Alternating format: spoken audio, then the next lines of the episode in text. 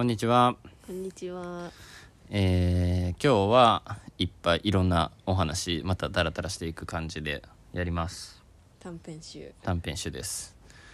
えーと、まずですけど、あの、常夏ポッドキャストとかでエゴサーチを久しぶりに今日したら、1年半ぐらい前に、えーつぶやいてくれてる人がいて、ありがとうございますっていう。ありがとうございます。あの今日いきなり常夏のアカウントでファボをしたのでびっくりされたかもしれないですけど、うん。エゴサとか全然しないんでね。まあ、うん。して何か出てくるほど聞かれてないからうん。なんだけど、うん。急に思い立ってうん。ツイッターで常夏ポッドキャストって入れたら、うん。ケニー・マコーミックさんっていう人がねうん。つぶやいてくださってて、うん。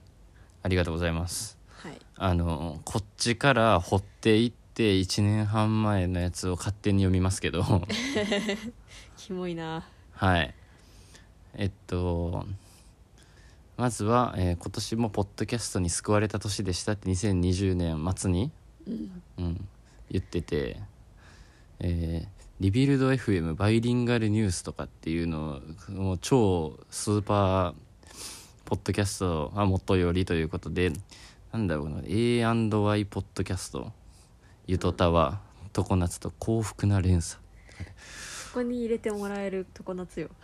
これねズンズンズンって多分最後急に落ちたよ。多分知れないけど。これオチとして使われてる？ああ ありがたいね。ありがたいですね。うん、でそれとまた別で常夏さんのポッドキャストで日中間ヒップホップ聞いたノームコアボーイズ BY ハイヤーブラザーズ BY で2020年バージョンもやってほしいっていうツイートを見つけましてはいあの日中間ヒップホップについてお話しした回がありましてね。あれ2019だったの？うん多分そう2年前かな？うん。そうかデンマーク行く前か。ちょうど2年前だよの夏だよあなぜなら俺が入院してて。その入院先の病院で撮ったラジオだから。ーそんなこともあったね。そう。俺あれ病院で撮ったからすごい覚えてるの。日中韓。ヒップホップの話。何何の話してんだと思って。でえっと、まあ、ちょうど 2, 2年ぐらい前に Higher Brothers をすごい聞いてて中国のラッパーね。うん、 Higher Brothers の話。BY はもうちょっと前から聞いてたけどまだ喋ってなかったからっていうので、えー日中間の話ラップホップの話をしてましたっていう感じですねで2020バージョンもやってほしいって書いても持ってましたけれども2020年は終わりましてですね。で2021年はもう半年が過ぎてると。まあそうこの辺りで一回またやろうかなと思います。私は全然、ね、ネタがないです。うん。ちょっとねネタないんですけど何かやってみようと思います。はい。はい。ありがとうございます。ありがとうございます。あのなんかうちらハハッシュタグとかないけど、うん。もしうん。あのつぶやきたい人とかいたらうん「ハッシュタグ常夏ラジオ」でうん確かに。つぶやいてうんくれたらたまに英語させるかもしれないです。お願いします。お願いします。あと前回前前前回？えーおすすめのポッドキャストで、えー東京ワードローブを紹介したんですけど、うんうん。えー紹介したらですね多分トップ 10, 再10回再生ぐらいの間にもう再生していただいてですねめっちゃ早かったよね。めっちゃ早くてであのありがなありがとうございますみたいなうん。メッセージが、えーを丁寧な DM をすごくいただきましてですね、うん。えーもう話がねこうめちゃくちゃうまいし内容もねすごかったんだけどすごいんだけどななお、えー丁寧。うん。うん。あのポッドキャストでも、えー、ツイッターでも返してくれてるけどなんか私のツインスタにはすごい長文の DM を送ってくれてですねうん。これもねこんな DM が来たっていうことをね言っていいかっていう許許可とか確認何もしないんですけど もうすごく丁寧なね、えーメッセージをいただきまして感激しました本当。ね。大学生？人間ができすぎ、うん。社会人でもできてないやついっぱいいる。うん、うん。いや本当しかもなんかビジネスメールじゃなくてさ、うん。こううん。パッションのあるさ。パッションがね伝わる。しかもビジネスメール的な立場で言うともう敬語の使い方なども、うんうんえーあとはもうこう気遣いとかね。う、ん。もうねすごかったよねなんか。うん行き届いてた。行き届いてましたいやー最新回ではねデニムの歴史みたいな回をねまた1時間ぐらいやっててうん。長えしなんか論文読み解く形でやってたし もうどんどん独自路線で突き進んでいただければと毎回き楽しむ楽しく聞いてるんで皆さんも聞いてみてください。はい。ゲストで出てくれてもいいんだけどね本当。よろしくお願いします語れることがないな。うん。その服の予算はどこから出てきてるのかってこう質問するっていうラジオゲスト会でも。うん。節約術の話になるかもしれん。など。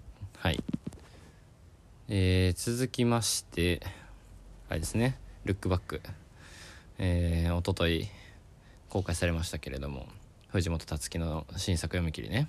うん。いやーすんごかったね。すんごかったね。ん？いやほんとさままあその内容以前にすごいなって思ったのはそのチェーンソーマンファイヤーパンチ読んでない人にすごい届いてるなっていう大バズり感があってあうんタイムラインの人全員ー読んでた。全員読んでたね。全員読んでたでしょ？うん。タイムラインの人全員ファイチェーンソーマンは読んでないと思うんだよね、うん。めちゃくちゃ売れたけど。だからすごい届いてるなっていうところがまずすごかったね。な奈良義朝も読んでたしね、うん。まあ、奈良義朝も東北の人だから結構同じこうバックグラウンド？芸術系で東北のルーツでみたいなのがあるかもしれない。うん。うん。いやーちょっとねこれまあ毎回最近やってないけどそういう1時間ぐらい喋れそうだな取り留めもなくみたいな創作コンテンツに対してダラダラ喋る回とかたまにやったりするんですけどこれね喋りたいことあるんだけどねなかなか出てこないね。うんもう一コマ一コマできやろうと思えばできるし1エピソード1エピソード。いやーただなんかなんともなんともって感じ。うん。でなんか誰かとやれたらなっていう萌ちゃんがこのリアクションなんで。いや私感動してないわけじゃないからね。うん。感動っていうかねうん。悲しい話でもあるからこう解像度上げようとしなくてもいいかなっていうもうバーンってこう食らったのでっていう、うん。まあ、だから誰かいればこういう「いやー」みたいなこう謎の間がいっぱいあって言葉にできない時間をやりませんか。これもぜひ。はいまああの紙の書籍として出るみたいなんでそれはもうか必ず買った方がいいと思います。で「ジャンププラス」無料で読めますけど期間限定みたいなんでまだ読んでない人はぜひ読んでみてください。はい。まあそんでチェーンソーマンも読んでください。よろしくお願いします。アニメ始まります。そろそろ。漫画第2部も始まります途中でやめちゃったなチェーンソーマはい。えー続きまして、えーと今日の朝見たインスタグラム TV の IGTV のハイプビーストのインタビューでワーワルが喋ってたのがすごかったからちょっとそれを紹介。あのカニエ・ウエストがギャップ？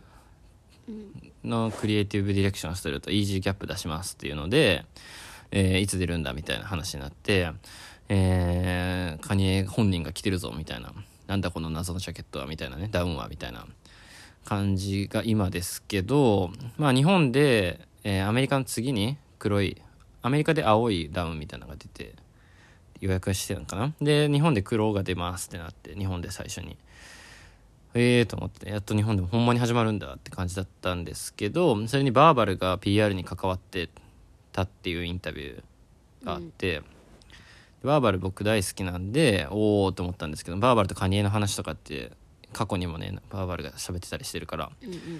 まあ、そしたら、えーまあこうこうみたいです、まあ、カニエがイージーとギャップのプレオーダーのローンチをしたいという連絡が突然ありましてと、えー翌日の午前中までに PR プランを考えてくれと、まあ、連絡が来ましたと。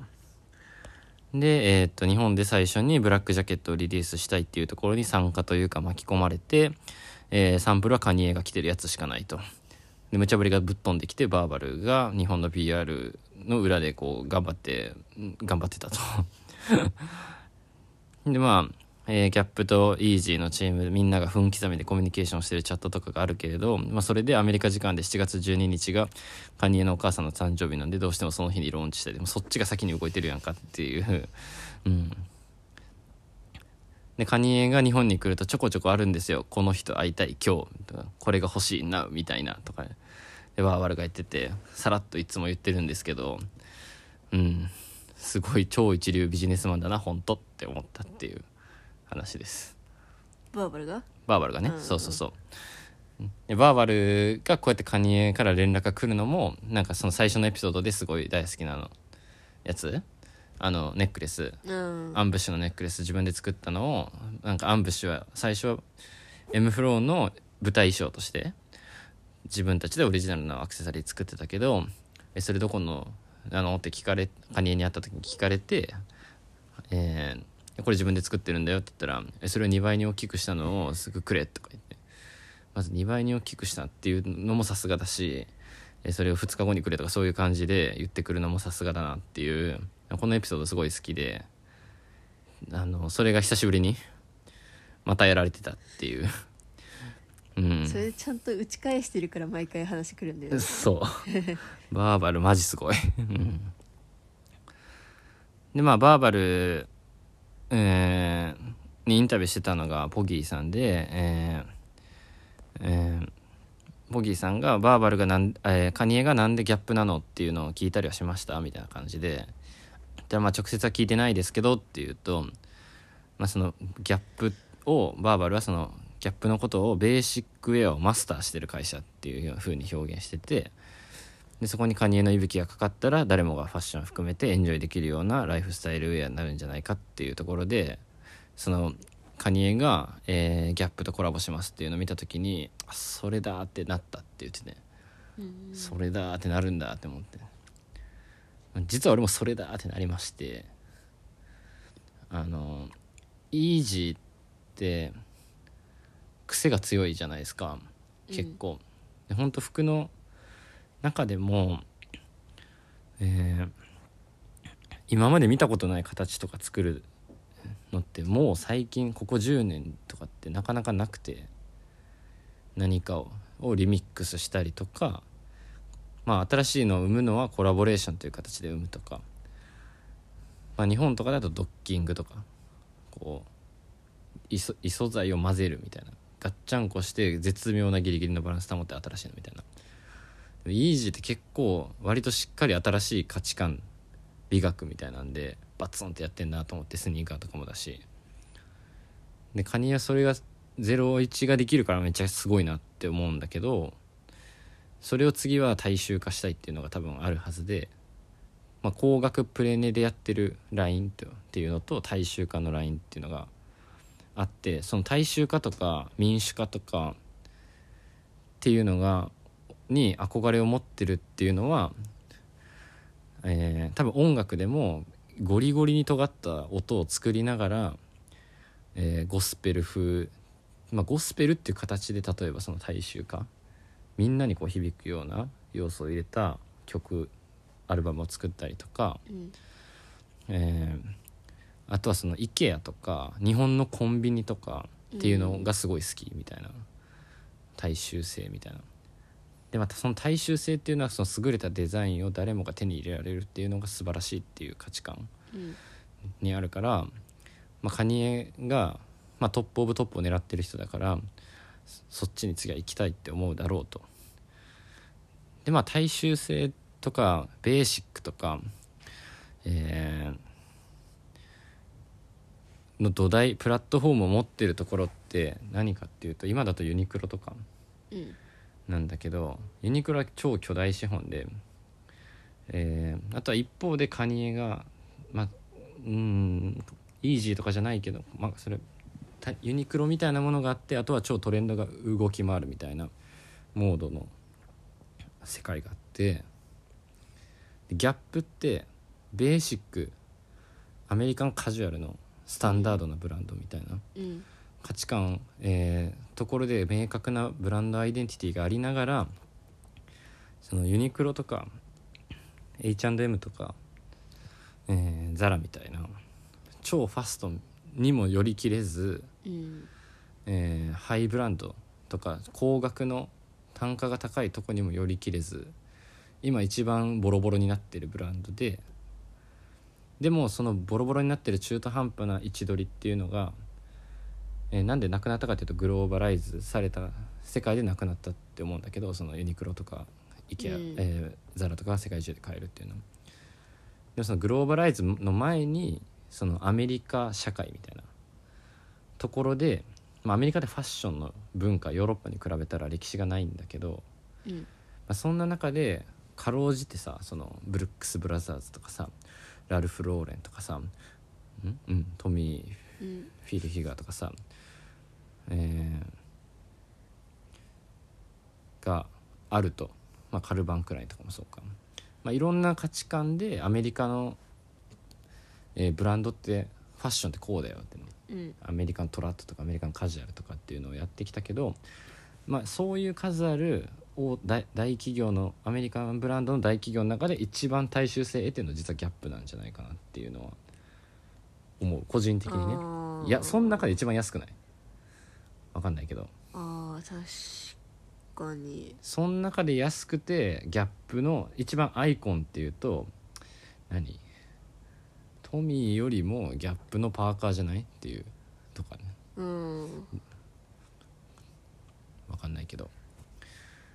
でそういうなんかカニエはアメリカの人だし、えーそういうユニクロにも寄ったらまた絶対プラットフォームとしてはユニクロが強いし、えーハイブランドのヨーロッパの世界でまた尖っていくのはイージーがやってるしこれ死にゆくアメリカンブランドっていうのベーシックみたいなところの、えープラットフォームにカニエが乗っかると船長として。でこれはなんか確かにハイブランドの世界とかまあ、えーでもない、えーグローバルプラットフォームとしてのファストファッションとかみたいなものでもない新しいところでやってるなっていう感じがあってそれがすごいなって思ったのが、えー最初のダウン。もうわけわかんなかった。うん水色のダウン。あれが出てきた時にマジで腹くくったなギャップってツイートしてる人がいたけどマジで沈みゆく覚悟でやってるなっていう。まあ結構面白いなって感じ。まあすでにもうプレネついててあのリス転売屋が多分予約したりとかもあると思うからうん。あのカニエが目指してる夢が実現できるか分かんないけど、えーイージーをみんな着てる老若男女とかうん。着てる世界はなかなかどっかの国はアメリカだけでも例えばとかいろんなとこどっかで見てみたいなっていう気はする面白いから。みんなユニクロ着てるとかみんな、うん、みんなハイブランド着てる世界来ないしまあ、うん。みんなユニクロ着てるはまあ思んないしうん。ギャップみたいなもんがまたどっかにあった方がいいかなっていう。ところでイージーギャップを楽しみにしております。あのウィキペディアからメールが来まして。友達？うんそう。えータイトル。あなたは特別な存在です」っていうタイトルのメールが来ましてですね、まあ、ウィキペディアが簡単に言うと寄付してくださいっていうメールで、まあ、たまにさ年に何回か出るじゃないですか。ウィキペディアのページの上に。うん。割とビビッドな感じで。うん「頼む」みたいなで割と毎年やってんだけど俺。そうなんだね。そうなんです。メールが来たのがね今年が初めてな気がするんですよね。うん。うん来てたんかな？わかんないけど。で、えっと、これがまあその何かお願いするメール営業メールってうん。私も仕事でやってますんでうん。これを読んですごい感心してしまいまして 感心まあ真似できないんだけどここまでやりきることって、うん。真似できないんだけど感心してもう笑ったっていう感じだったので読みます。あの全部読みます。長いけど全部読むの。でよろしくお願いします。でまあ何々様と、えーこんにちは。ウィキペディア財団理事のラジュ・ナリセティです世界中の大勢の人たちがウィキペディアを使い続けられるようにあなたは1年ほど前に2080円を寄付してくださいました。あなたはウィキペディアに寄付をしてくださる2%に満たない読者のお一人です。あなたは特別な存在でありそのことに心から感謝します。その寛大なご寄付であなたが無償の知識の未来に投資してくださったことにお礼を申し上げます。お寄せいただくすべてのご寄付には額に関わらず大きな力があります。だからこそ私は今日これまでのご支援を継続してくださるようあなたに直接お願いしています。世界には広告がなく知識が無償で偏見の存在しない場所が必要です。前回と同じ2080円のご寄付で私たちとのつながりを深めていただけますか？申し上げにくいのですが正直に言います。読者の98%は寄付をしてくださらず私たちからの1年に一度のお願いを見て見ぬふりをします。ここおもろいよね、うん、購読料がないからといって読者の皆様からのご支援が不要なわけではありません。私たちは募金を呼びかけるメールを毎月送ることはしません。ウィキペディアがこれからも前進し世界に知識を提供し続けるために今年も年に一度のご寄付を慎んでお願いしています。もし今日過去に寄付をしてくださった方全員が少しでも寄付をしてくだされば私たちは募金活動を終えることができます。残念ながら多くの方はこのメッセージを無視されるでしょう。ですからあなたにお願いするしかないのです。今後もウィキペディアが寄付に頼らず独立し発展し続けられるよう再度のご寄付をお願いいたします。私たちは非営利団体です。数えきれないほどの人が毎日読むウィキペディアの記事は全て無償です。私たちがあなたが得た知識から利益を得ることはありません。むしろ私たちは知識は需要と供給とは関係なく存在するべきだと強く信じています、えー今日このような価値観はとても稀です。オンライン上の知識の多くは収益によって動かされているのです。動かされているからです。ウィキペディアは最高額の入札者広告主または企業のいずれにも属しません。私たちはあなたのような読者そしてボランティア編集者や支援者の皆様と共にあります。あなたは私たちのコミュニティであり家族です。あなたこそ私たちが存在する理由です。ウィキペディアの運命はあなたの手にかかっておりそれ以外の道は考えられません。私たちの非営利団体としてのミッションを守るのはあなたのような読者です。あなたのおかげで私たちは誠実さクオリティそしてアクセスのしやすさを維持できます。今日あなたにはこの素晴らしいウェブサイトを無償そして独立したままに保つ力があります。今こそあなたにお願いです。少額のご寄付で私たちとのつながりを深めていただけますか？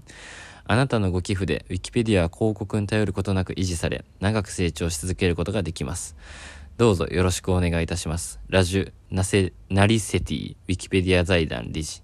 とありまして下に、えー寄付を更新する2080円というボタンが付けられています。グレートスピーチですよこれは。グレートスピーチが来まして、うん。もうね、あまずね、えっと、説明すると2080円って何なのかっていうところなんですけど、あの、寄付ボタンがね、飛んだら、えーまず、えー金額を選ぶ前に今回のみ毎月の定期寄付っていうところから選択して2000円2500円3500円5000円7500円1万円2万5000円っていうボタンが出てくるからうん。お願いしてくる最低額が2000円なんですよね。うんうん。でその後チェック欄があって金額を100%寄付するために手数料分として83円80円とかを追加しますみたいな。うんのがあって多分一番低いやつでそのチェック欄も入れて2080円みたいな感じでやってます。で はい。もう一回やったんですけど結局。いやまんまとっていうかまんまとなんですけどあなたのおかげで広告がなく知識が無償で偏見の存在しない場所が維持できますって言われてんのよ。うん。うん。でそれをさ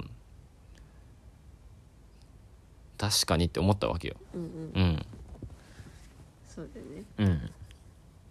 でこれいろんな分解要素分解をしてこのスピーチの優れたところを、えーいろいろ書ける気がするんだよね。うんうん。うんまあその毎月言うてるわけちゃいますやんとか。ただ年に1回はさしてと。謙虚さのアピール。とかね。あとまず、うんうんこれまさしくリターゲティングで前回寄付してくれた人にこんな長々と送ってるわけでうん。これを初めての人に送ってきたらドン引いてしまう 可能性が高いわけですよね。そうあなたはウィキペディアに寄付してくださる2%に満たない読者のお一人です。あなた特別な存在でありそのことに心から感謝しますね。そこから急に感謝されてさ すごい褒めちぎられて感謝されてうん。2080円を寄付しただけでうん。ウィキペディアの理事にウィキペディアの理事がすごいんか知らんけど まあすごいでしょう。ウィキペディア運営してんねん人たちなんだからでウィキペディアってタダでやってて寄付でな広告やってないから成り立寄付で成り立ってるんですよお願いしますって。いうお話だけでもすごいなって思うんだけどうん何回も言うけど世界には広告がなく知識が無償で偏見の存在しない場所が必要ですっていう。うん。メッセージ。これもうぐさぐさぐさってめちゃくちゃ刺さったよ。うん。もう広告だらけ。もう今せこの世。この世。偏見だらけ。うん。お金かかることだらけ。はい。うん。ウィキペディアそうですね。本当と思って。うん。であとまあ面白かったのがそのさっき途中でも洗ってしまいましたけれども、えー申し上げにくいのですが読者の98%は寄付をしてくれません見て見ぬふりをしますと申し上げにくいな うん。でもだからええってわけではないですよと。うん。慎んでご寄付をお願いしていますと。あとこのメール。で、これさ、まずこの98%は寄付してくれませんって言って、自分たちじゃない周りをまずちょっと指したじゃん。うんで、その次にはこのメール送ってくれてる全員もちょっと、ちょっと指してくんのよ。うんうんもし今日過去に寄付をしてくださった方全員が少しでも寄付をしてくだされば私たちは募金活動を終えることができます。と残念ながら多くの方はこのメッセージを無視されるでしょう。だからあなたにお願いするしかないのです。そこまで言われてお前は無視するんかって。そう。そう。これでだから全員やって終わってほしい。このメッセージでうんまあ身も蓋もないこと言うと前澤さんとか100万円配るんだったら、ウィキペディアにドッカーンっていった方がリスペクト集められるんちゃうんかな違うんかなどうなんでしょうね。うん。うん。まあまあうん。広告がなく運用されるコミュニティみたいなうん。ものは絶対ねあった方がいい。うんうんし今それみんないろんな試行錯誤をさダイレクト課金型とかでさうん。やってたりしてるけどさまあウィキペディアってそれがなぜか知らないけどできてるんですよっていううん。ところよね。ボランティア編集者とかとちなみにですねあのウィキペディアってのリブランディングっていうのが実は去年一昨年ぐらいから始まっててうんウィウィキペディアのリブランディングを手掛けてるのがスノヘッタ。うんそう。めっちゃかっこいいえースノヘッタの実績のページとかに、えーあったんだよね。そのでもしかしたらあの何か新しい取り組みでなんかやってんのかもしれないこのメールがなんか去年まで来た覚えがなかったあったんかな？今開いてる New Visual Identity for the Wikipedia Movement っていう新しい、えースノヘッダの取り組み、うん、のワークスのページに出てるんだけど。ということでですねあのーネットから課金を集めるための、えーメールとか営業メールとかあとはそのインターネットにどういう場所があるべきなのかとかそういうねあの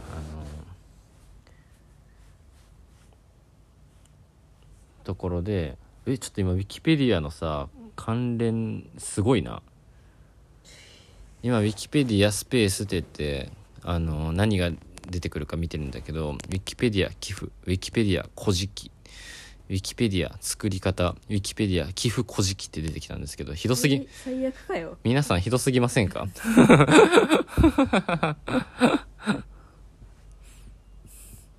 それで一番上に寄付のお願いうん。出てくるっていうね、ウィキペディアの寄付バナー問題。うん。まあ、確かにね、うん。バナー。うるさいよねうるさいっちゃうるさい。うん。一回寄付した人にはささっきの文章はめちゃめちゃハマると思うのよね、でもそこ一回もしてない人にさ、うん。あのド派手なバナ,、うん。バナーを出されるとさ、うん。うるさいってってなる。広告はうるさくないんですか？うるさいです。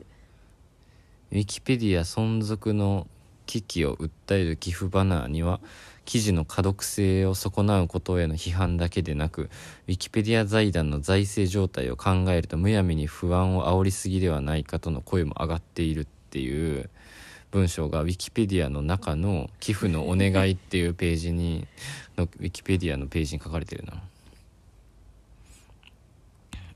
で財団的には潤ってるってこと？いや潤いようがなくない？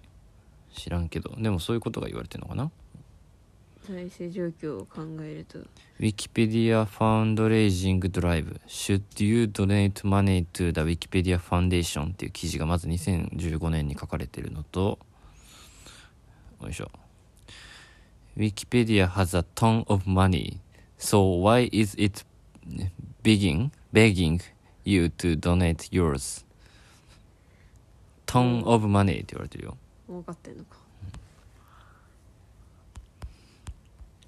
2015年になんかあったんか。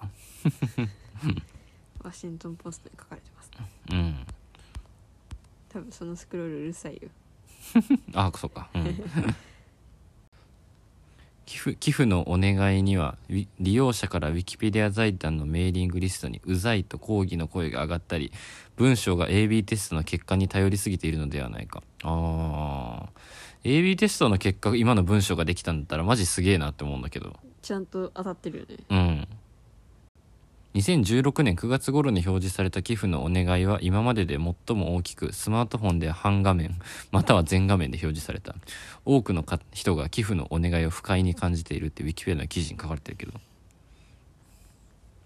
日本国内の SNS などでは広告を載せた方がいいのではないかという意見がありガジェット通信はアフィリエイトや Google アドセンスなどのランダム表示の広告ならば問題ないのではないかと2016年に提案した。うん違う気がする。うん。日本はアメリカに次いで2番目にアクセスしているのにうん。ウィキペディアへの寄付の総額のうち日本からの寄付は2%ほどであった。へえ。日本が次に多いんだ。寄付で成り立っていることを理,、うん。理解していない人が日本人の大部分を占めているこの操作なんなんだ。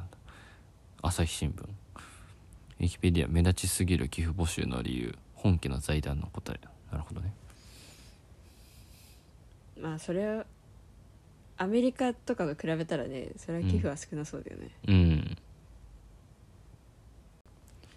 このここれがこれがウィキペディアのページに存在してることがこう公平性、うんうん。うんを担保してると言えるのではないか。普通消すからね。うん。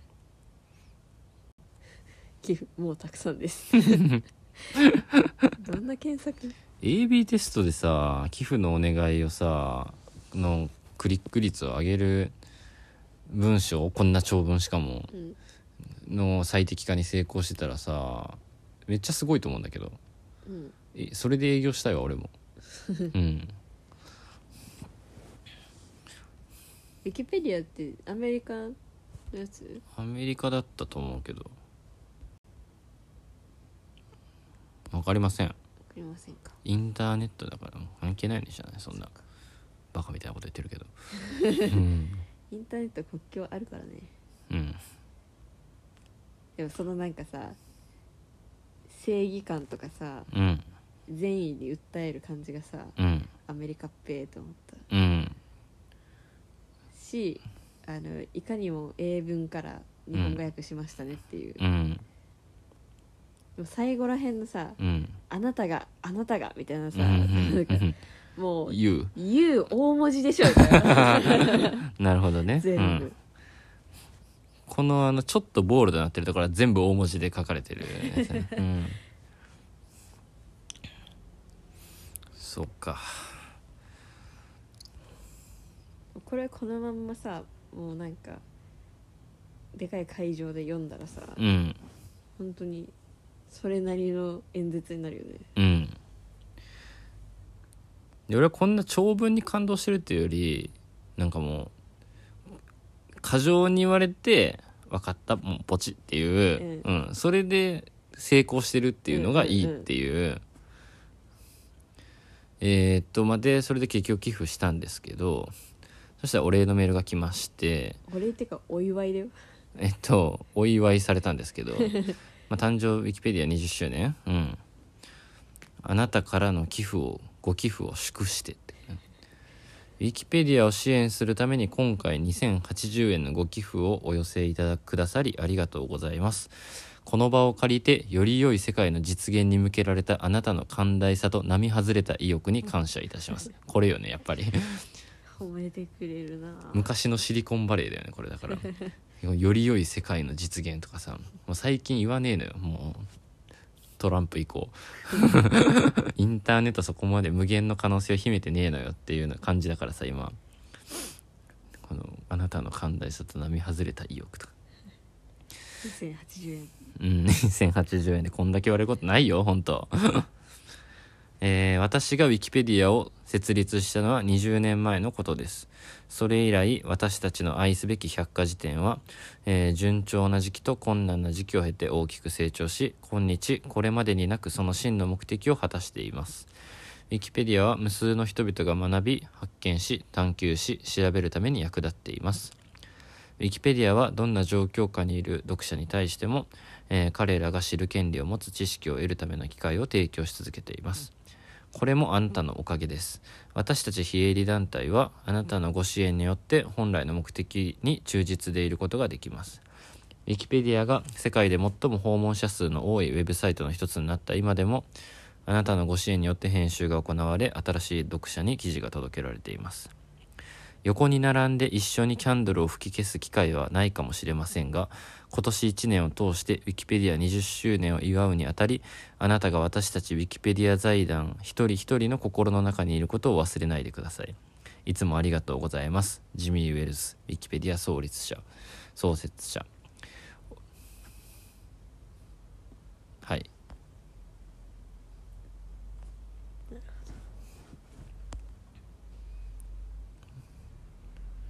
まあなんか多分政治的な事件とかその辺は偏見にまみれた世界がうん繰り広げられてる気がしますけれど、まあ、やっぱり何がいいかってその広告ありきとか、えーお金稼ぎがのモチベーションとかをでドライブして大きくなってきてるサイトとかってその構造が偏見を呼んでるわけで。うんうんその歴史的な事件とかが政治性的なり事件とかが偏見にまみれてるのはそのウィキペディアのまあ誰でも編集できるシステムのせいでそうなってるわけではあるんだけど誰かがより稼ごうとか、えー目立とうとかっていう理由でドライブして変に歪んでいってるわけじゃないないから。もともといる。そうそうそうそうそうそう。そううん。っていうところがあるなと思ってて例えばウィキペディアで見る時ってあの、まあ、俺とかだったらサッカー選手とか見るわけようん。でサッカー選手って書かれてんのって、まあ、幼少期どんなとこで育ちました、えープロ入り後の成績は何こ、えー何年のシーズンはどこどこで何試合出場何ゴールみたいなのがバーってあって。であとエピソードとかで、まあ、サッカーのニュースとかで書かれた誰々とは実は親戚だとか、うんうん。えーこんなことをしたことがあるとかっていうのがニュースサイトとかがまとめられてそれがエピソードに書いてあって、うん。こんなんってウィキペディア以外ないのよね。うん。例えばワールドサッカーダイジェストみたいなページとかが作ってる選手の紹介ページってそのサッカーダイジェストの過去のニュースのリンクがいっぱい貼ってあって、まあ、そのサイトがまとめた何試合出場何試合ゴールとかってあると思うんだけどそれが何個もある意味ってなくて、まあ、1個何試合出場何ゴールとかってあってほしいから1個ありゃそこにすぐたどり着きゃいいからさ、うん。まあそういう意味での百科事典よね。なんかインターネットの。うんうんでそれがさ例えば YouTube とか、えー、Twitter とかさで生まれる仕組みはないじゃん。にはそういうのが、うん。より公正でより多くの人に役に立つ知識を届けましょうみたいなコンセプトだとしても、えー中田敦彦の YouTube 大学とかそういうことになるわけじゃん。うん。うん、まあっていうので、まあ、ウィキペディア、えーまあちょっと確かに捉え方難しいけど割と最初にイメージしたインターネットのフリーな世界の未来みたいな無償で知識に誰でもアクセスができるみたいな。集合地みそう。が、えー意外とまだ地で行ってるというところが、うん。えーいいですねと思ったというお話でございました。あと営業メールの勉強をここの人からしたいなって思ったうん。ちょっとインタビューしてみたい。ウィキペディア財団に。うん。誰がやってんのこれって。どうやってやってんの？ゴーストライターがいるんですか？AB テストなんですか？ってね。AB テストやったらどういう分分岐とかこう変遷があったのか教えてくれませんか？っていう、うん。ちょっとアナリティクスみたいね。みたいです。うん。この熱量で。うん。どんだけ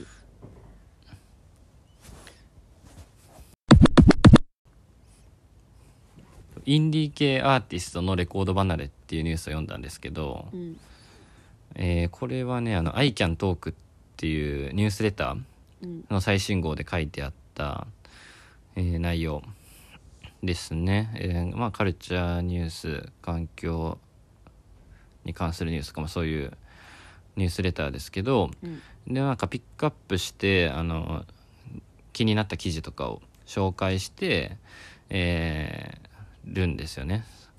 でそれで、えー Why are independent independent artists and labels turning away from vinyl っていう記事ピッチフォークの、を紹介しててあこれ確かになるほどねって思ったんで紹介。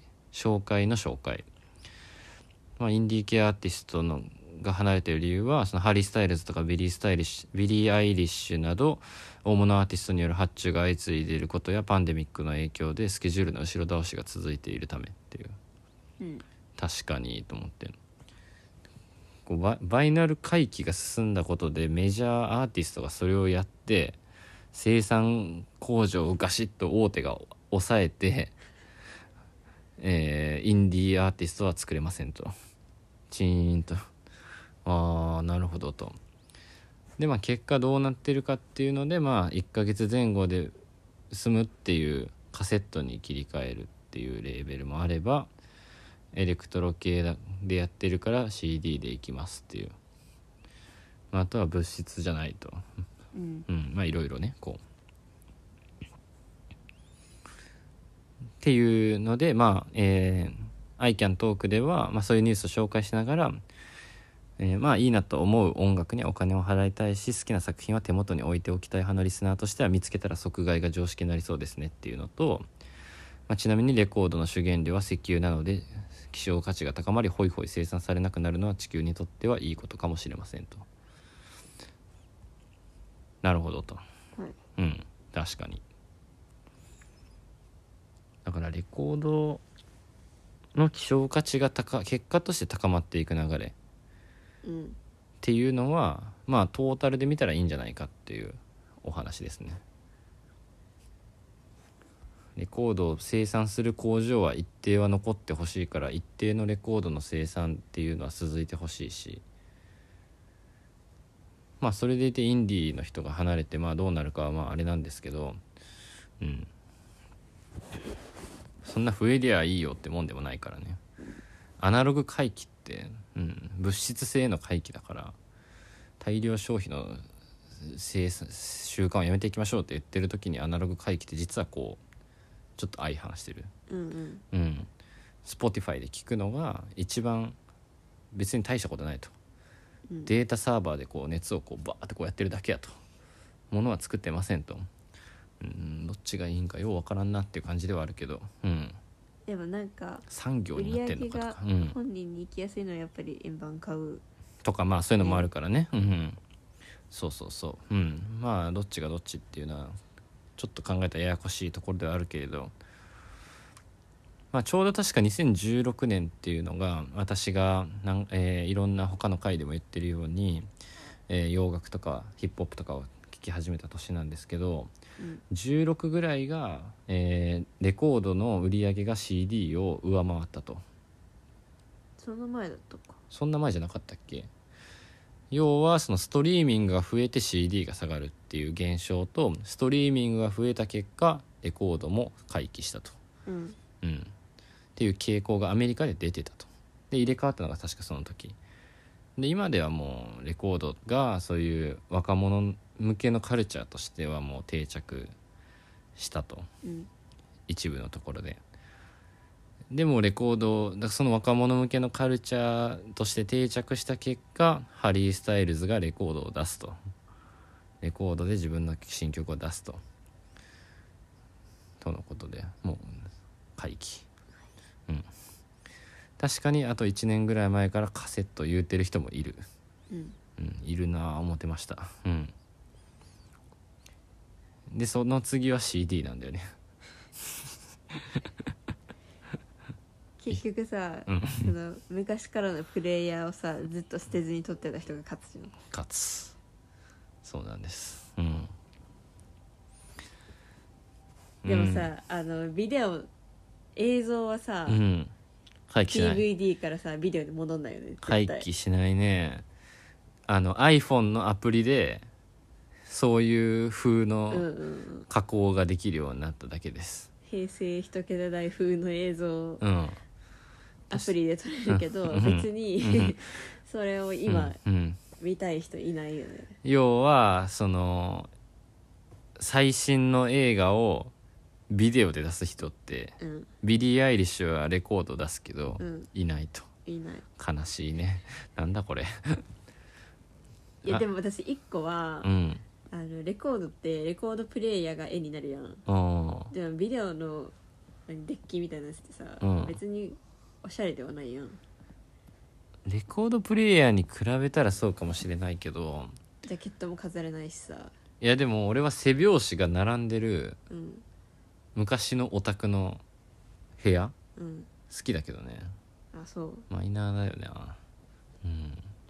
あれに囲まれてるのとか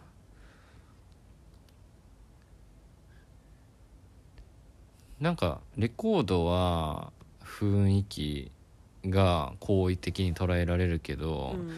ビデオの画質っていうのはホームビデオとかだったらそういうのはありかなって同じような、うんうん。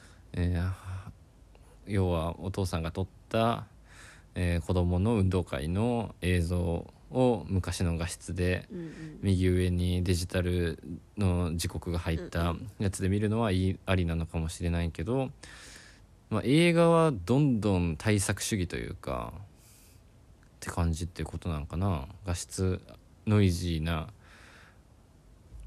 ので見ないというか。うん。うん。確かに。ね。カメラはフィルムはね一部いるけどねそうだね。カメラはいるか。うん。映像だけね。でもカメラもフィルムレコードに比べるとフィルム風の加工が多いだけだけどね。まあ使ってる人も結構いるよ。そうか。うん。っていうかなんか写真やってますっていう人大体フィルムやってるイメージある。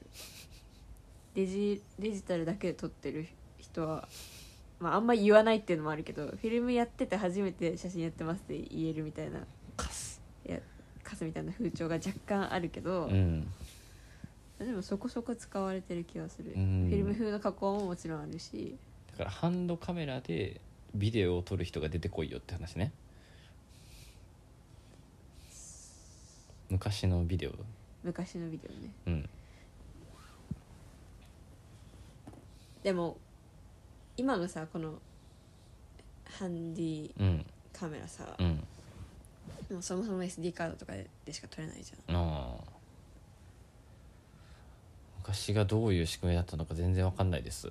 多分昔はうん。なんかもうそれこそカセットみたいな多分こんなやつああそんな気がする。が入ってる。うん。でそれをあの大きいテレビに入れれるうん。やつになんか映すかなんかしてたんじゃない確かに。忘れちゃったけどモニター何か映像を見るモニターはでっかくあってほしいんだけど、うん。何を入れれるかは選ばしてやっていうのは贅沢すぎるんかな。ビデオデッキもあって、うん。DVD プレイヤーもあってなのか。うーんって感じっすな。確かに。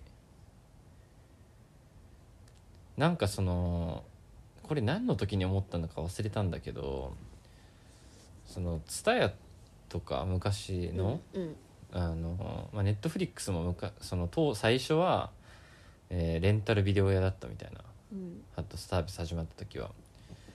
っていうのがあってそのツタヤ昔のツタヤみたいなビデオとかに空間がし埋め尽くされてるみたいな。うん。あの空間ってもう本当に20年ぐらいの命だったんだなっていう。うん歴史上で振り返ってあの景色が絵になったのってマジで90年代とかだけみたいな。っていう意味ですごいそこがグッとくるというかああむもっと前はなかったし今もないしうん。今はネットフリックスで無限にスクロールしてもう無限のコンテンツが見れるよわけだけどう、ん。もう急になくなったり急に増えたりとかして。MD とかもね。そうあそうそうそうそうそう。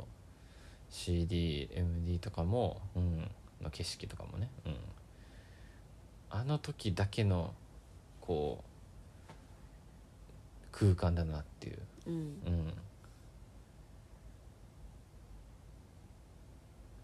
てなった時にあの空間性自体に憧れはあるからなんかビデオっていうフォーマットじゃなくても何か置き換えられるように。でもビデオってあのたまたまあの形だからな。あのサイズあの形だから、でそれが並んだらこう迫力がみたいな感じだから。難しいですな。うん。DVD ですら薄いもんな。うん。うん。まあというわけででかい本ばっかり買ってるみたいな感じなのかもしれん。でかい本が好きだからビデオデッキビデオが並ぶ景色も好きっていう。うん。うん。そんな気がしました。分厚さが好き。物質性とか空間への影響度っていうところでうん。見ててレコードをその表を向けて置く理由はそれだしうんうんあとはまあレコードを、えー薄いのこうたくさんバーってあるとしてもそれがボッキのボックスみたいなのに入って、うん順番に下からこうどんなジャケットか見ていくっていうあの体験も好きだし、これは薄いけど要は空間に与える影響度が高い。プロダクトにおける、うんうん。なんか必ずしも大きくなくても空間への影響度が高いアイテムとかはあって、そうね。うん。まあ、その辺が気になってるところです。くプロダクトが持つ空間への影響度みたいな。だから1個単体で出す、えー圧力と1個だと大したことないのにそれが10個並んだらちょっとおってなったりとかうん。埋め尽くされたら迫力出るものと埋め尽くされたらノイズだねノイズだね汚いねってなるものとなんかいろいろありますねという。カセットに惹かれない理由は多分ちっちゃいからなんだよね俺が。うん。マジで。カセットデッキはす。ちょっと気になるけど。っていう感じ。あのウォークマンみたいなも持ち歩くやつは？え CD ウォークマン？えじゃなくて？カセット。カセットの？あああれは、えーソニーのプロダクトデザイン誌に載ってたのはめちゃくちゃ可愛かった。ねうん。あれをものとして持ちたいなとうん。今挙げたものは全部 iPhone が殺したものたちだと思うんですけど、うん、iPhone は大好きですけど空間に与える影響度は iPhone はそれを加味して作られてないからゼロなんですよね。うん。うん。その代わり何が部屋には増えたんですかっていう感じですね。うん。問い。問いです。こう確かに90年代の20代の部屋を例えばこう見てうんこうビデオがなくなりとか雑誌がなくなりとかいろんなものが小さくなって薄くなってなくなっていって今何があるんですか？っていう。タラララ怖いな、怖いな。うちは物がいっぱいあるからね。なんか何だったんだろうって感じなんだけど多分20年前でも同じな気がするけど。そうだね。うんそんな気がします。分厚い本と変な絵。うんレコードぬいぐるみフィギュア 洋服。そうだね。じゃあ昔のポパイ読んでみるか。文系の？文系の。文系の本。文系しか出ないし文系しか読んでない本ものすごい偏見だよ。ウィキペディアに書かない方がいいよ。あと前ツイートしたのはあの理ポパイを読んでる理系はキモいけど読んでなくてもキモいっていう。理系全部キモいじゃん。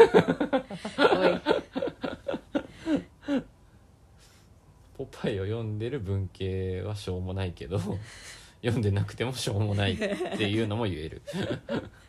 なんで不思議だね。うん。全然不思議じゃん。何なんだろうっていう。セグメントが全く働かないって。この世の全ての人間のことはしょうもないと思っているだけでしょ、簡単な今4分割できたねこう。うん、第一証言から第四証言読んでいるる読んでない文系理系そうそうそうそうそう。全部しょうもない、うん、でキモいキモいしょうもないしょうもないっていう